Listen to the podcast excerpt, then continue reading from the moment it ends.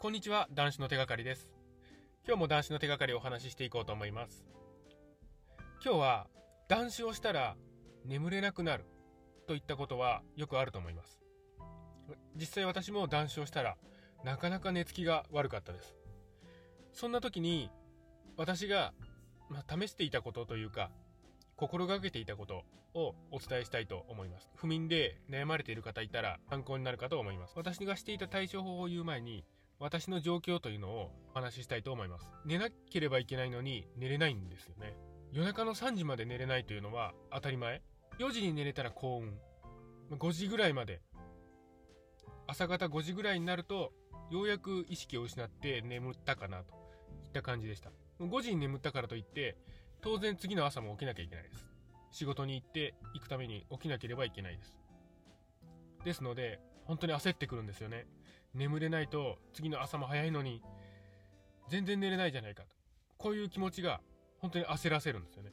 そうするとまた逆に眠れなくなってくる。もう本当に負のスパイラルです。そうすると日中とか眠いんですよね。昼が終わったりとか、昼過ぎとかすごく眠くなってくるんです。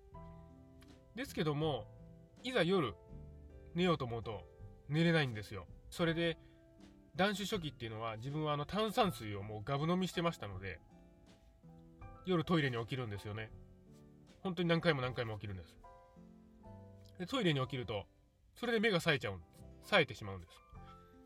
で、また眠れなくなると。これは本当に苦しいです。布団に入って横になっていても苦しいんですよね。寝れないから。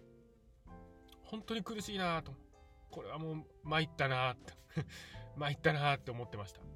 そんな状況で、当時自分が思っていたことや、やっていたことっていうのをちょっとご紹介したいと思います。まず一つ目。諦めることです。寝ようとしても寝れません。まずは諦めるんです。次の日に仕事があるということで焦る気持ちもわかりますが、もうそれも諦めるんです。ちょっと気が楽になるはずです。眠れないんですから、布団に入るのをやめるんですね。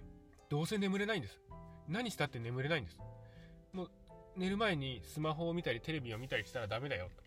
よく言われるんですけども、もうそんな関係ないです。どうせ寝れないんで、もうテレビ見てもいいし、スマホを見てもいいし、ゲームしてみたりもしてもいいし、ちょっとロマンチックな方は夜空を眺めてみたりもいいし、そうしているうちに寝れる時もありますし、寝れない時もあります。最悪徹夜になってしまいますけども、それでもいいんです。諦めるんです。断酒を続けていればなんとかなります。この先の未来のために。で、二つ目。楽しもうとする。眠れないということを楽しんでみましょう。以前お話しした不快を快に捉えるといった考えをちょっと活用してみるんです。この夜の時間っていうのはいつも酩酊して眠っていた時間ですよね。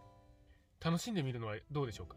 じっくりとなんか映画を見てみたりとか、じっくり漫画読んでみたりとか、何かちょっとでも楽しみになることってあるこあると思うんです。断酒当時っていうのは断酒初期っていうのは主体的に何かをしようっていう気にはなかなかなれなれないと思います。何かじゃあ自分から積極的にやっていこうという気持ちになかなかなりませんよね。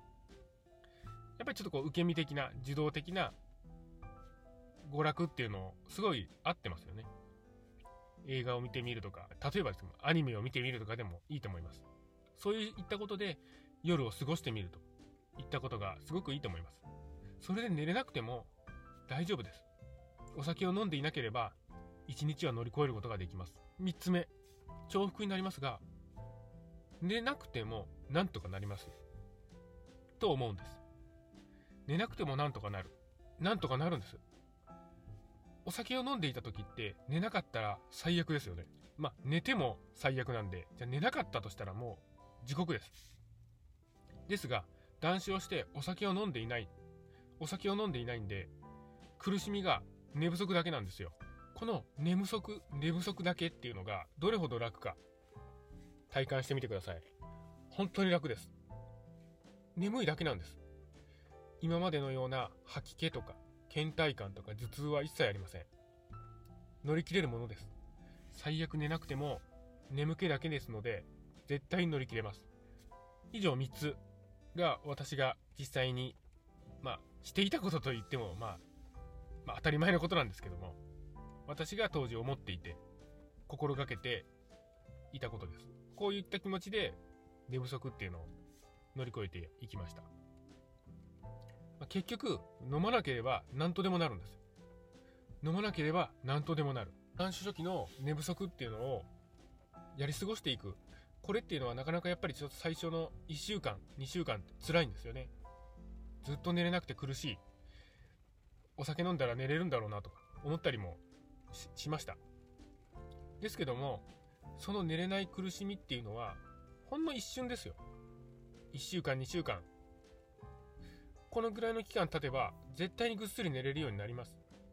お酒を飲んでいた時よりも、本当に快眠できるようになるんです。一時の我慢が永遠の快楽をもたらしてくれるんです。今不眠で悩んでいらっしゃるという方、それはこの先の明るい未来へ進む列車の料金だと思って楽しんでみてください。まあ、楽しめないと。そんなこと言ったって楽しめるわけないだろうという方はもう我慢するしかないんです。一時の我慢で永遠の快楽が手に入るんです。なんとか乗り越えていきましょう。みんな通ってきた道です。その先の未来は明るいですよ。男子を応援しています。今日もご清聴くださいまして、本当にありがとうございました。